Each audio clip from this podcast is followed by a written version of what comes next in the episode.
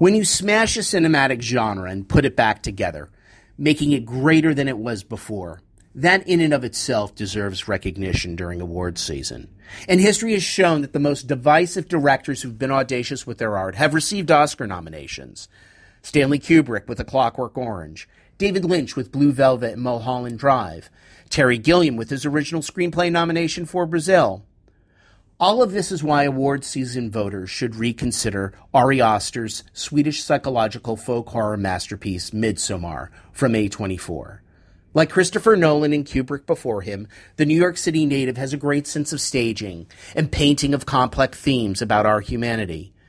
Midsommar tells the story of Danny, played sublimely by Florence Pugh, as a student who, after experiencing a horrible tragic family event, is thrusted on a trip with her jerky boyfriend and his friends to a pagan Swedish festival.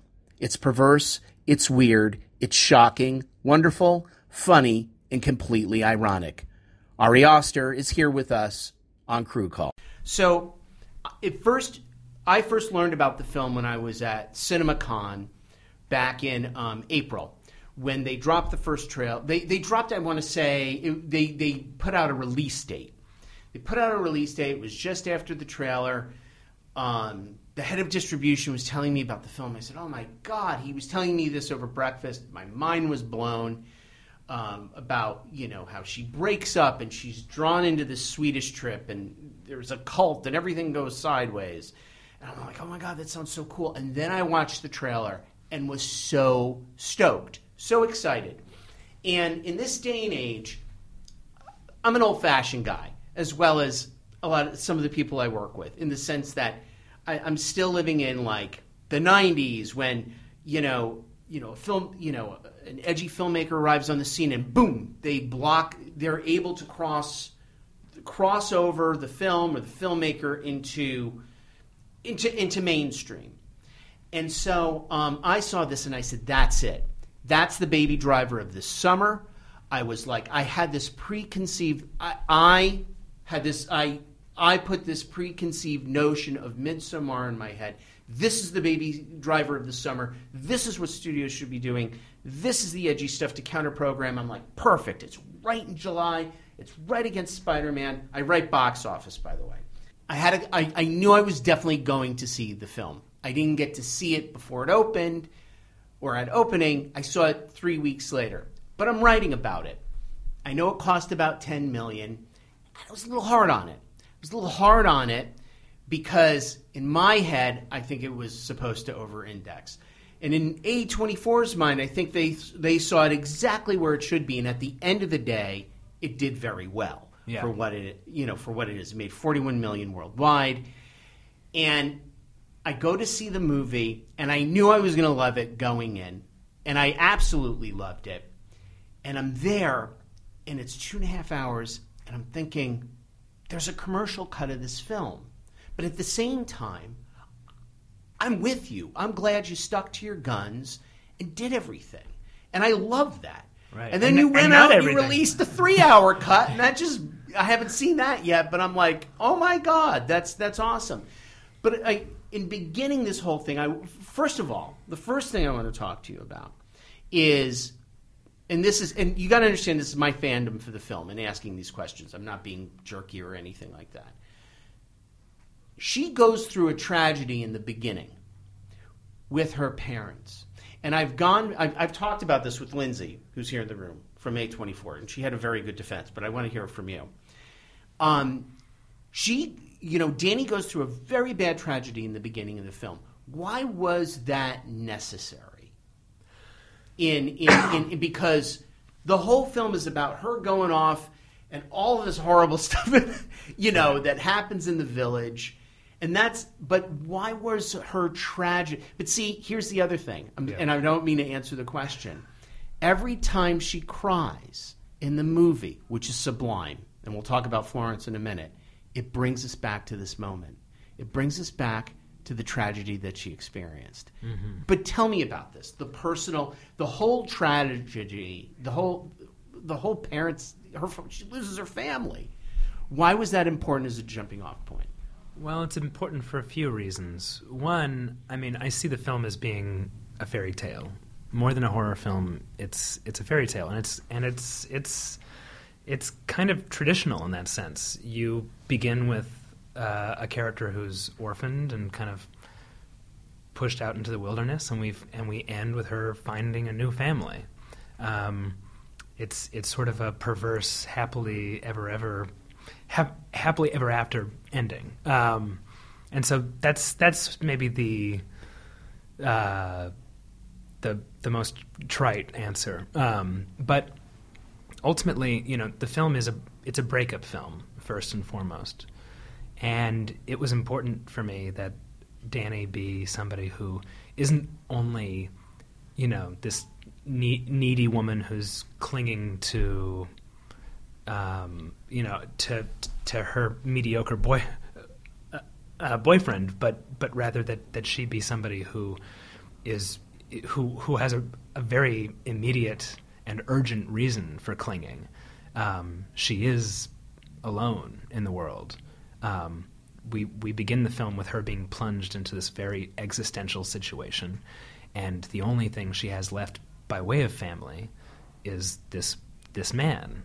Um, and so there is a real there there it's it's this relationship has now become incredibly consequential to her.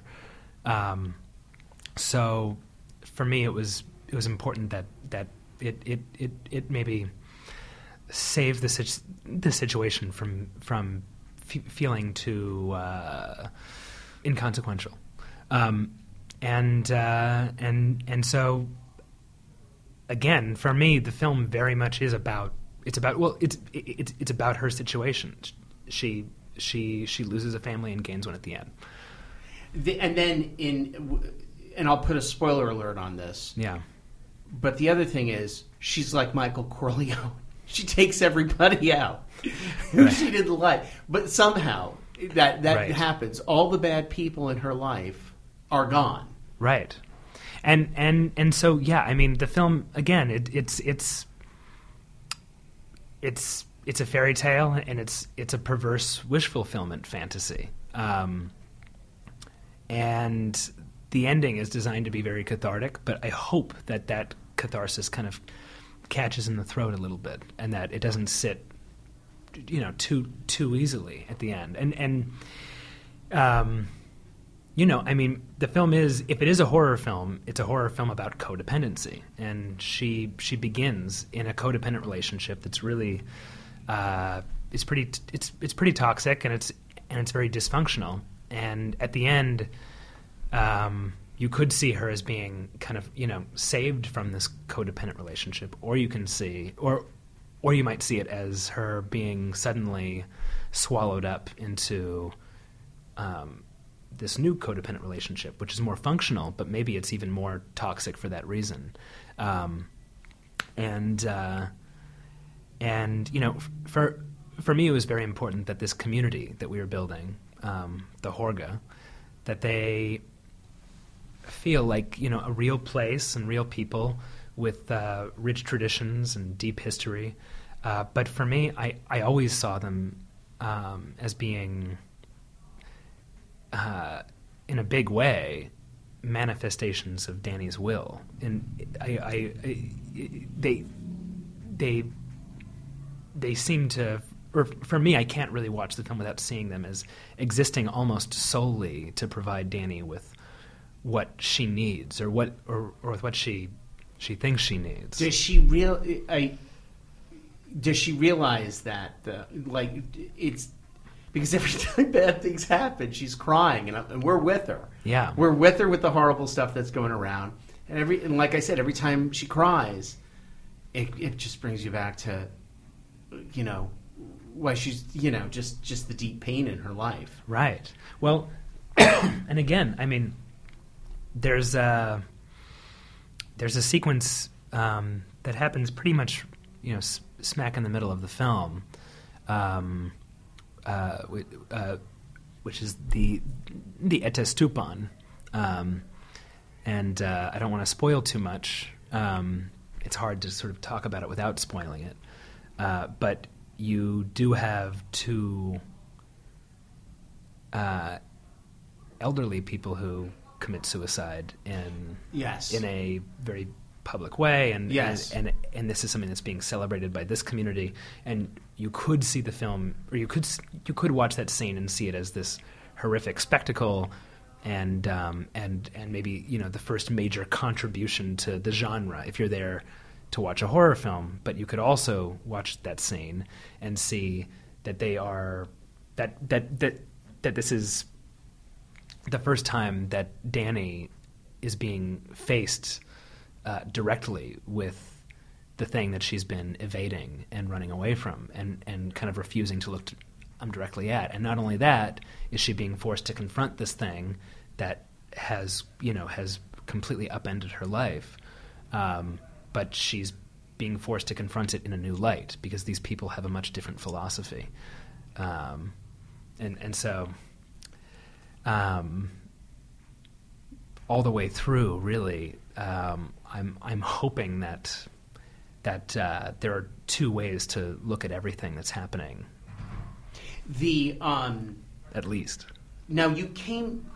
Correct me if I'm wrong. You came to this. This was you. Were, there was a Swedish production company or financier. You there was interest in you doing a Swedish uh, a slasher, a Swedish cult like a slasher film, Yeah. and and and this. Well, first of all, explain that was uh, you know post hereditary how you came how you came in contact with a Swedish company and the idea of their idea of doing you doing a Swedish slasher film. I know that it morphed. You know, your breakup took it to a mid. Uh, it's mid. I always say midsummer, but I think I'm pronouncing it wrong. It's midsummer. Uh, well, it, that that's the safest. Uh, um, People have corrected me That's the safest- midsummer, but I'm Well, like I- midsummer. I'm like I- I, pound my chest about it. I, I I call it Midsummer, and then I, Oh, great. I've been Good. corrected. I've been corrected by Swedish-speaking people saying no, it's midsummer. So you know, Okay, so, So- I'm not pronouncing it miscor. You know, people are saying no, it's midsummer. yeah, it depends on who you ask. Yeah. Uh, but you know, the the English translation is Midsummer. So But the Swedish slasher film. Tell us about how that how that all came about post post hereditary, or maybe Yeah. this was in the works before then.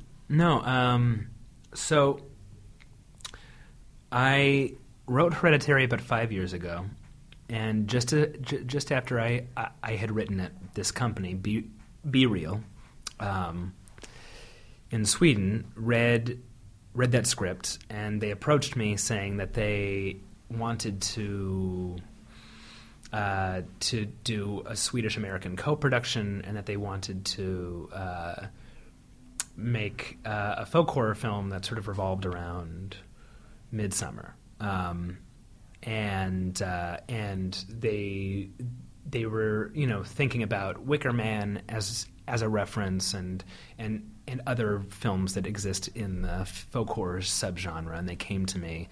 Um, with basically this idea of you know what what if we had American students you know being killed in Sweden, um, and uh, it's not it, it it's it's never been a genre that I've been like obsessed with or you know um, you know um, I, I I I I like a lot of the films in, in the genre but it's it, but I never really wanted to to contribute to it in any meaningful way um, but they came to me with this pitch at a time when I was going through a very bad breakup, and it was very fresh, and I was really looking for a way to uh, to turn it into something. But I, I, I, I, and I had these characters in my head, but I just didn't have the the framework for it. Um, and as an exercise, I, I, I took this pitch and I thought about, okay, is there a way for me to marry the breakup movie that I, I, I feel like I need to write right now with this genre? And in one night, the the arc of this film and the and the character of Danny, which was already in me, ready to be written, um, kind of came at me, and I I called them up with the pitch and said, "Look, like this this, this is the version I'd be interested in doing. Take it or leave it." And they, um, you know, to their credit, they they they were excited by the pitch and and after having read Hereditary, they just wanted to see what my version of of uh, that sort of broad idea would be, and um, and uh, and again, to their credit, they you know I I ended up writing the script, and they they you know they're all about it. Europeans tend to be um, better about. I mean. Uh, I, I, guess giving a certain amount of tether to you know writer directors, and so um, and so this script was, you know, I, I, it was there among my my other scripts. I've I've written uh, like eleven feature scripts, um, but five of them I want to make, and, and after after Hereditary, I just really felt like I had it was it was really Danny. Dan, Danny was just in my system, and I wanted to I just wanted to get it out, and so we uh, we made Midsummer very quickly after Hereditary. In fact, um, we were scouting uh, for fields for Midsummer while I was in the post production process of of Hereditary, and um, and then Hereditary was released on June eighth, and I was in Hungary on June 9th. Um, and the village was already being built. So we wow. built we built the whole village from scratch. Not, nothing in in Hårga was was there when we found it. That was an empty field. Um, in Hungary. So it, in Hungary, and we had two months to build that entire village. Um, and of course, after you've shot the film, it you know it gets dismantled, which is what happened. Um, Where's so the set? It's gone. No. Yeah, it was it was it was taken down. Um, but uh, ah, yeah, no. Yeah, but yeah, there is. Um, in a complete side note, um, so up where I live in Santa Clarita, there's these scaffolding buildings, like in a railroad yard. And I'm thinking, uh, what's there? You know, and I was involved with an independent film that I got shot there, and um, it's they hold movie sets. There's like the set from Lone Ranger, the set from uh, Sony's Girl with Dragon Tattoo, the so the set from Saving Mr. Banks it's like a, a, Raiders of the Lost Ark warehouse of sets that they collapse. Wow. So that's what I'm I'm like hoping and thinking that. I'm sure know, yeah. your set lives somewhere in some warehouse that could be. I'm, I'm, I'm I'm sure you could find like planks of wood and yeah yeah I'm sure. The and then how long was the shoot? It was was it how long was the shoot? Uh, the shoot was 40 days, but um, but I, I'd say we actually had less time to shoot the film than we did on Hereditary, which was 30 days because we were shooting uh, during the day. And we could only shoot in daylight. And the days aren't particularly long in Hungary at that time of year. I mean, they're not too short, but ultimately it's not like we're shooting in Sweden during the, uh, you know, during the midnight sun. Um, uh, and, and so uh, I would say we we got about eight hours of shooting every day. We were shooting French hours, which is um, which is just you shoot all the way through with no lunch breaks um, every day, and uh, and you know, and when you're shooting outside, you're you're you're just beholden to weather and and just praying that you know that it doesn't rain or get cloudy because then you have to just wait.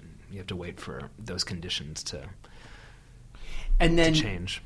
Talk about that the the idea of always shooting in daylight, which is so iconoclastic for a genre film.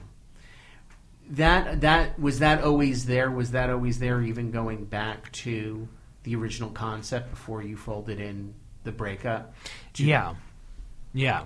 Um, and I mean, even I mean, when you decide to make a film set in Sweden during the summer, that's that, that's already something that stands to reason. yeah, yeah, that to to um, to do it any other way would be strange. Um, but uh, you know, it's funny. It became people talked about the film, uh, or I guess people who do talk about the film, you know, kind of they, it, that's the first thing they go to, and um, uh, it, it it it wasn't really. I mean, I I was sort of shocked that that was such a thing um, for people, uh, but it was important to us uh, to to really uh, pursue this very bright kind of Technicolor aesthetic. We were looking at um, at a lot of three strip Technicolor films, and especially by and Pressburger.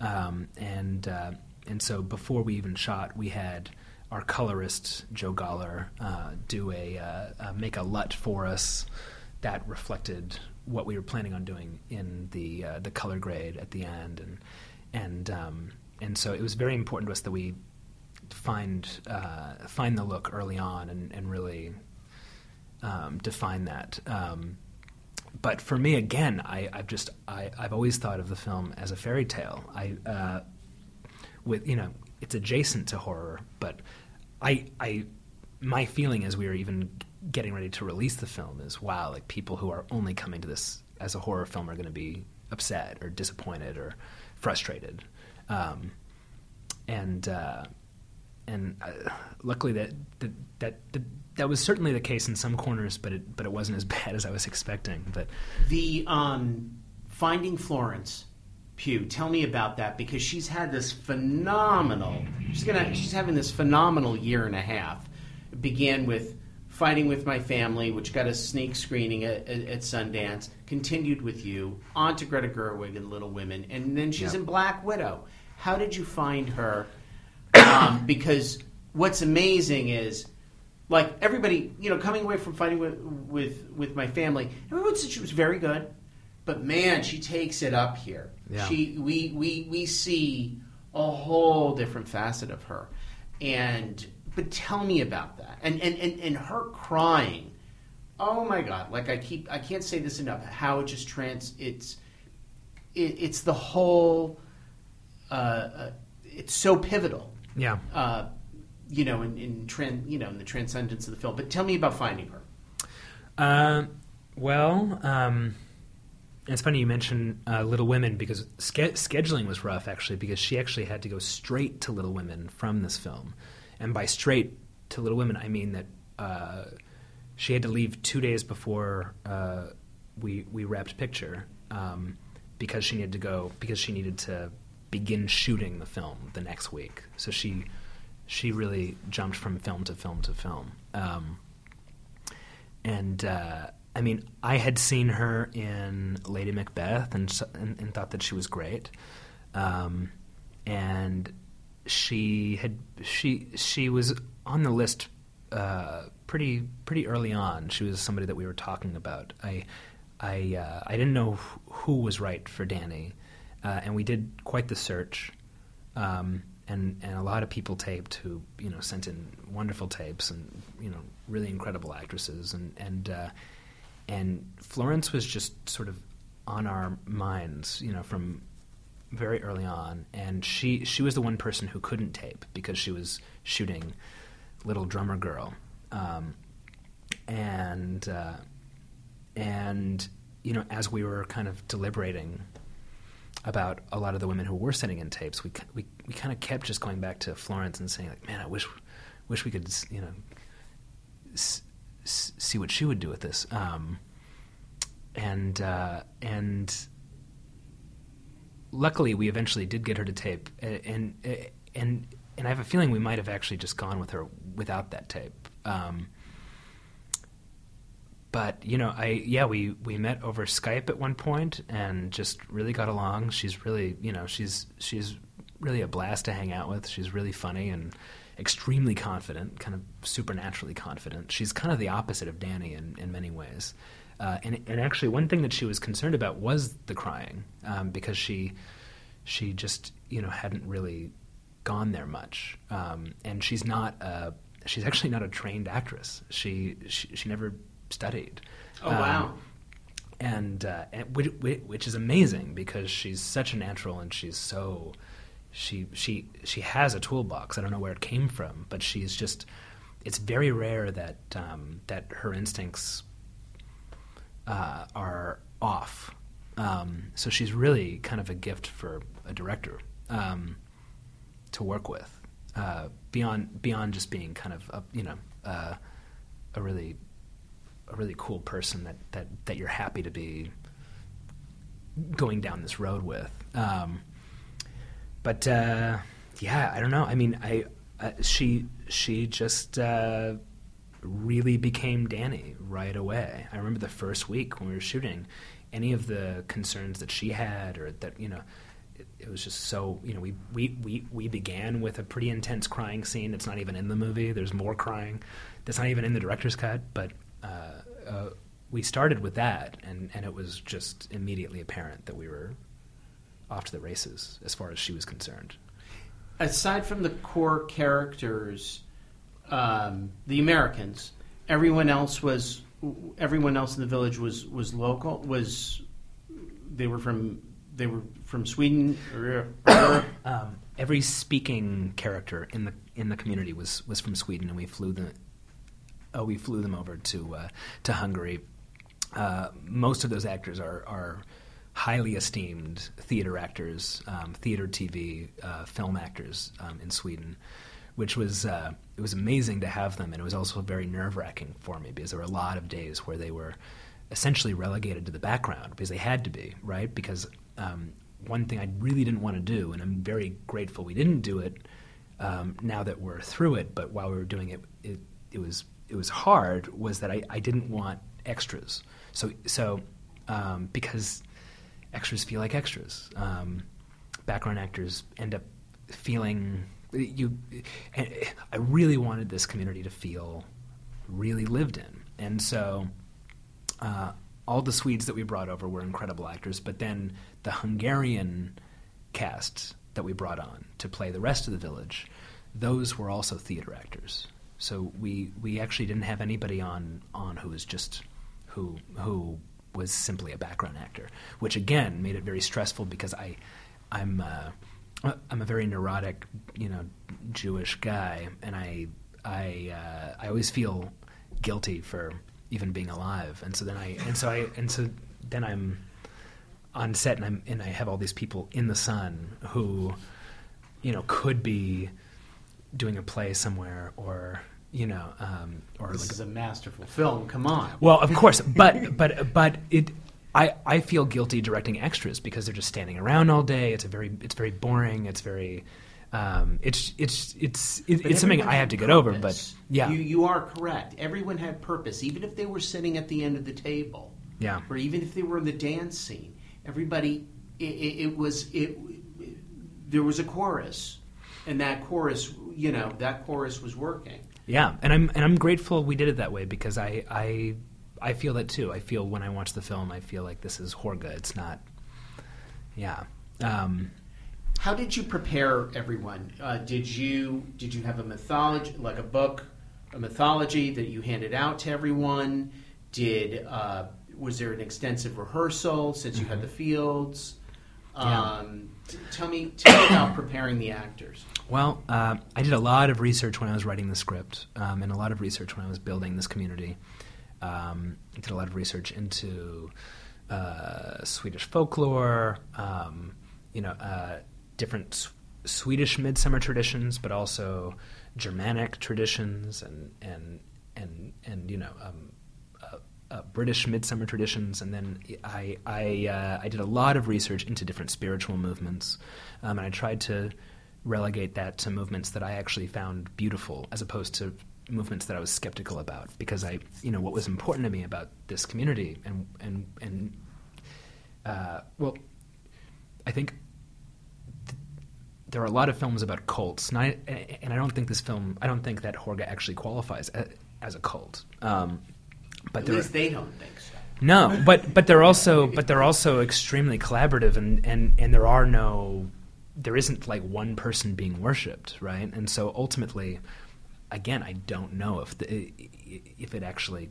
qualifies. Um, but uh, but but there's so many films about cults that I feel uh, uh, neglect to do the one thing that a film like that should do, which is to give us insight into why a person would join in the first place. Um, and so uh, I I really w- wanted to make this a place that you know um, if if you you know m- maybe ignored the fact that they are uh, homicidal and uh, you know potentially eugenicist in in their attitude, um, then that, that that that this is you know a bit of a, a utopia, and um, and so did a lot of research. Then I worked very close, very close, very closely with uh, some of my Swedish partners, um, especially um, Martin Karlqvist, uh, who uh, who was extremely helpful um, in just kind of building the history of this place. Uh, we built a language. Uh, Martin Karlqvist, uh, my production designer Henrik Svensson, and and I kind of collaborated to build this language called the affect language, which was a combination of uh, the runic alphabet and then invented um, hieroglyphs.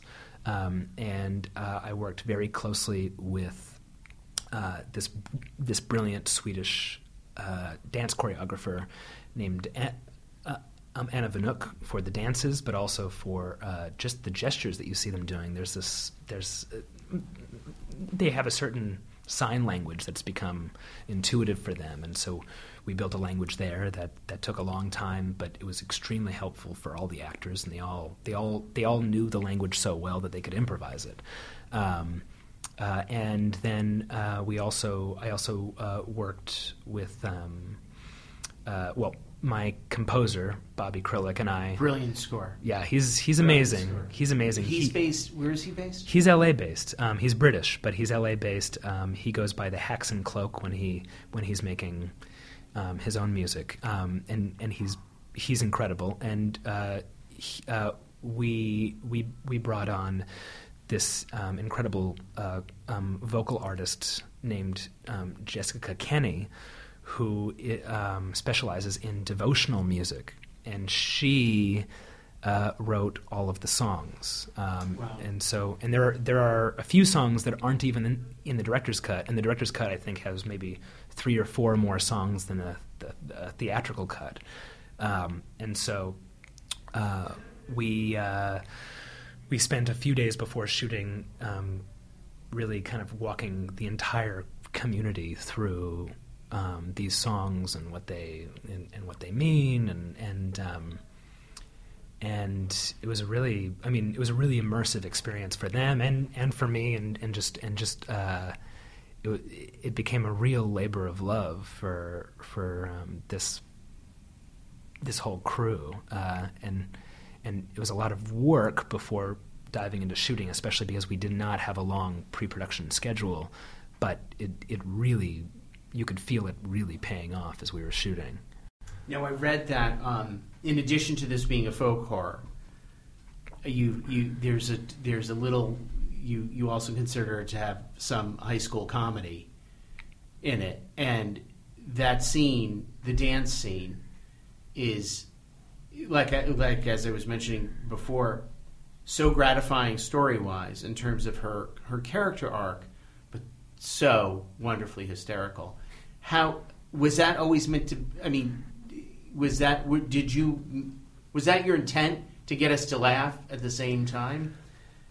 yeah, I mean, or, I, I, I see the film as being a dark comedy, kind of all the way through. Like I, you said, you want people to come to it like uh, modern romance. Like after I love that. Like after you break up and people watch modern romance, come watch Mid Midsommar. Well, well, well, well well, for me, modern romance is the film I go to when I'm yeah. going, going, through a breakup. And yeah. so when I was when when I was kind of pitching the project around, I was telling them that you know if the film has any sort of legacy, I don't you know I I you know it's it's not that I necessarily want people to watch this on Halloween. I want this to be something that people can watch when they're going through a breakup. Right. Um, right. But um, but be and and modern romance, by the way, is just for me. Me the, too. The greatest love of all it. breakup movies. I love that film, and I love El- I love Albert Brooks. I'm just going to plug plug Albert Brooks. High five yeah. on that. Love yeah, him as well. He's the best. Um, yeah.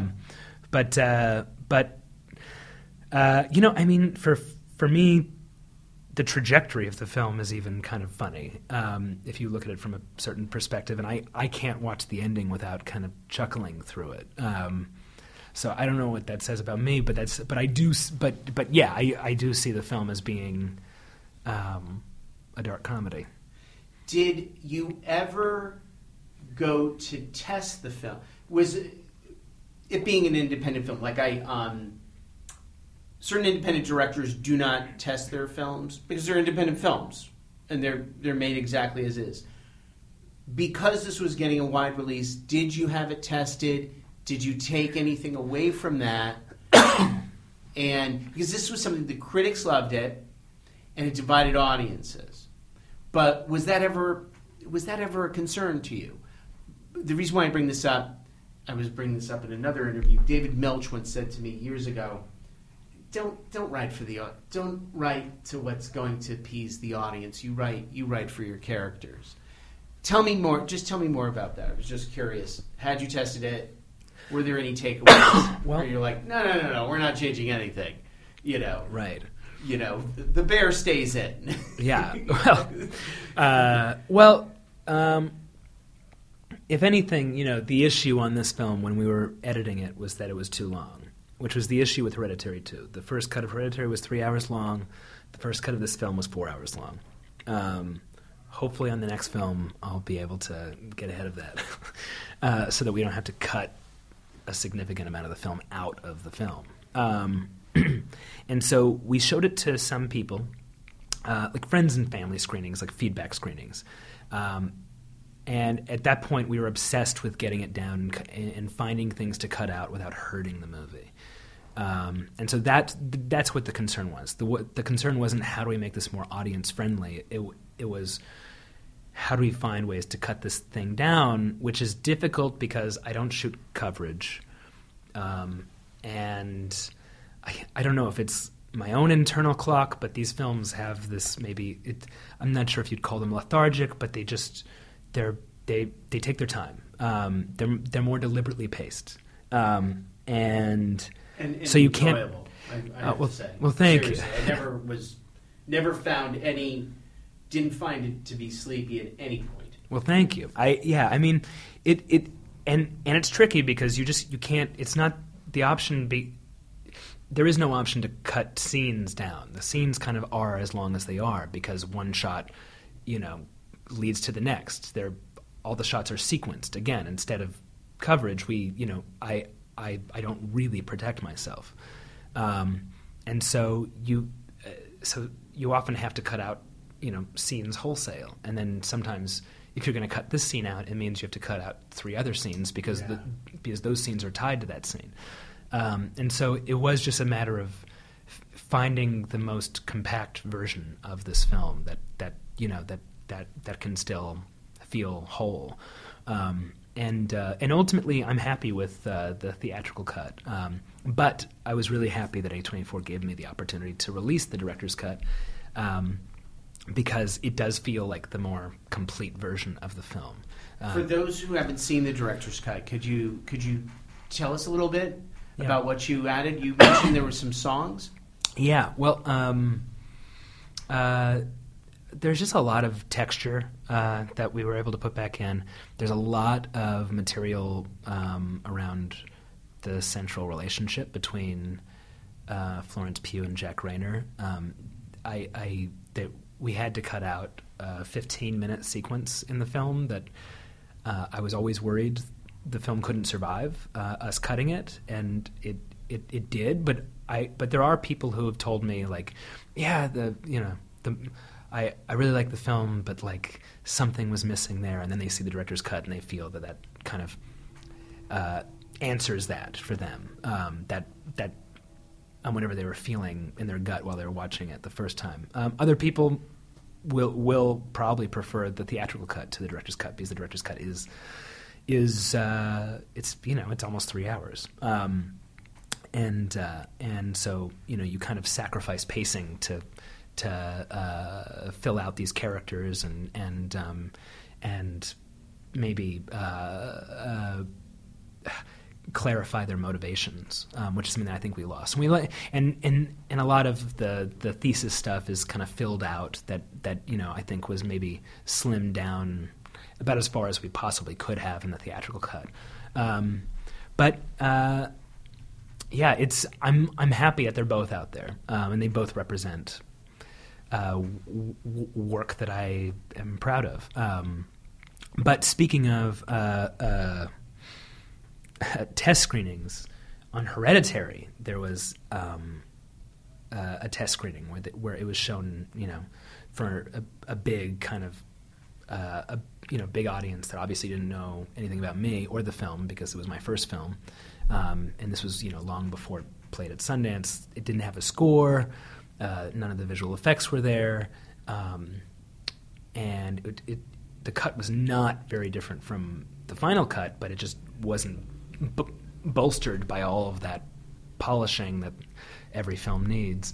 And it, it was catastrophic. It was the, the, the lowest, uh, like the lowest score anybody had ever had ever seen. Um, and so, I'm I'm not I, I I would love to never do that kind of a test screening again. I, like that that was very painful. Um, and uh, but it, but it was also painful just just because the film isn't finished and you know it's not finished and and and you're and you're just thinking this is not the way to watch this. Like this this film really needs it needs the score. It needs you, have heard what, Al, what Albert Brooks has said about testing. He's mentioned it in interviews. He said that um, that he was he thinks that he was the last one. Like there like someone like Woody Allen got away with not having his films tested whereas he came right at right in the era when they started this, and, and he's been just subject. His films have just been subjected to testing, which he loves. You know, yeah. most filmmakers loathe. Um, but feedback screenings are good. I, yeah. I, I, I believe in those, and those have been like the friends and family screenings are very helpful and often very clarifying. Um, before we go, the the mush the the hallucinogenic scene, I um I've never done mushrooms. I have no intention of doing mushrooms. But is that the closest you what you persona what you showed us in the film, which I think correct me if I'm wrong, one of the few visual effects in the film. there are a lot whole, of visual effects in the film. Yeah, there are a lot of them. There, there's a lot of them. Yeah. Um, but that scene in particular is that is that as close as is that as close as it gets? Is that what it's like when she's sitting there in the field? Uh, I tried to. I mean, look, if we I would still be working on on those sequences with the visual effects artists if if if I could be, you know what I mean. Uh-huh. Um, uh, but uh, that that that that that was as close as I could get to the experience as I knew it, and mm-hmm. I've I you know I guess this is me publicly announcing that I that I've done psychotropic no, no, drugs, but I, that's not what the yeah. intent was. yeah, but but but on the note of hallucinogens, that's a very important thing in the movie. I'm not going to tell you, oh, is this real, or is it, I'm not going to ask you, oh, was this real or imagined? But we see a pharmaceutical. If I'm correct, early on when she's in her apartment, we see a pharmaceutical bottle. We see a, mm-hmm. a pill bottle. Yeah. So right there, we know that what's real and not re- the whole idea of real and not real is a motif. Fair well, to say. Well, it's also you know that that pill bottle is you know the um, that's anxiety medication. And so okay. that that's also there to sort of establish who Dani is, and that she's somebody who's already dealing with anxiety, mm-hmm. and um, and already you know um, struggling, um, and so uh, if if anything, that's that's the significance of that of of that uh, that detail. Um, but uh, yeah, I mean, there's a lot going on there. That that tripping scene is something that got really cut down. Uh, the first the first mushroom scene was like 30 minutes long all the way through. Wow. Um, so that that got that that really got the axe pretty. Wow. Um, wow. But uh, you know, I mean, in many ways, it's like you know that's that that's when she goes down the the rabbit hole. That's um, it, we. I I really wanted something to serve as a bridge between that opening section of the film and then entering Hårga, and so that that felt to me like uh, like you know in in one way it's a lubricant you know for mm-hmm. for these people as they enter this this world which is you know it kind of seems to exist out of time. Um, and uh, and then at the same time, it's also setting us up for the final sequence of the film, where uh, our uh, our leads are given. Um, yes. Oh, the worst of all hallucinogens. Yeah, are given uh, some some unidentified uh, drink that that that sends them. Uh, oh, well, that yeah. sends him spiraling, and that sends her um, into her own on her own path. Um, and so and and I, I did want the film to be kind of I did I did want uh,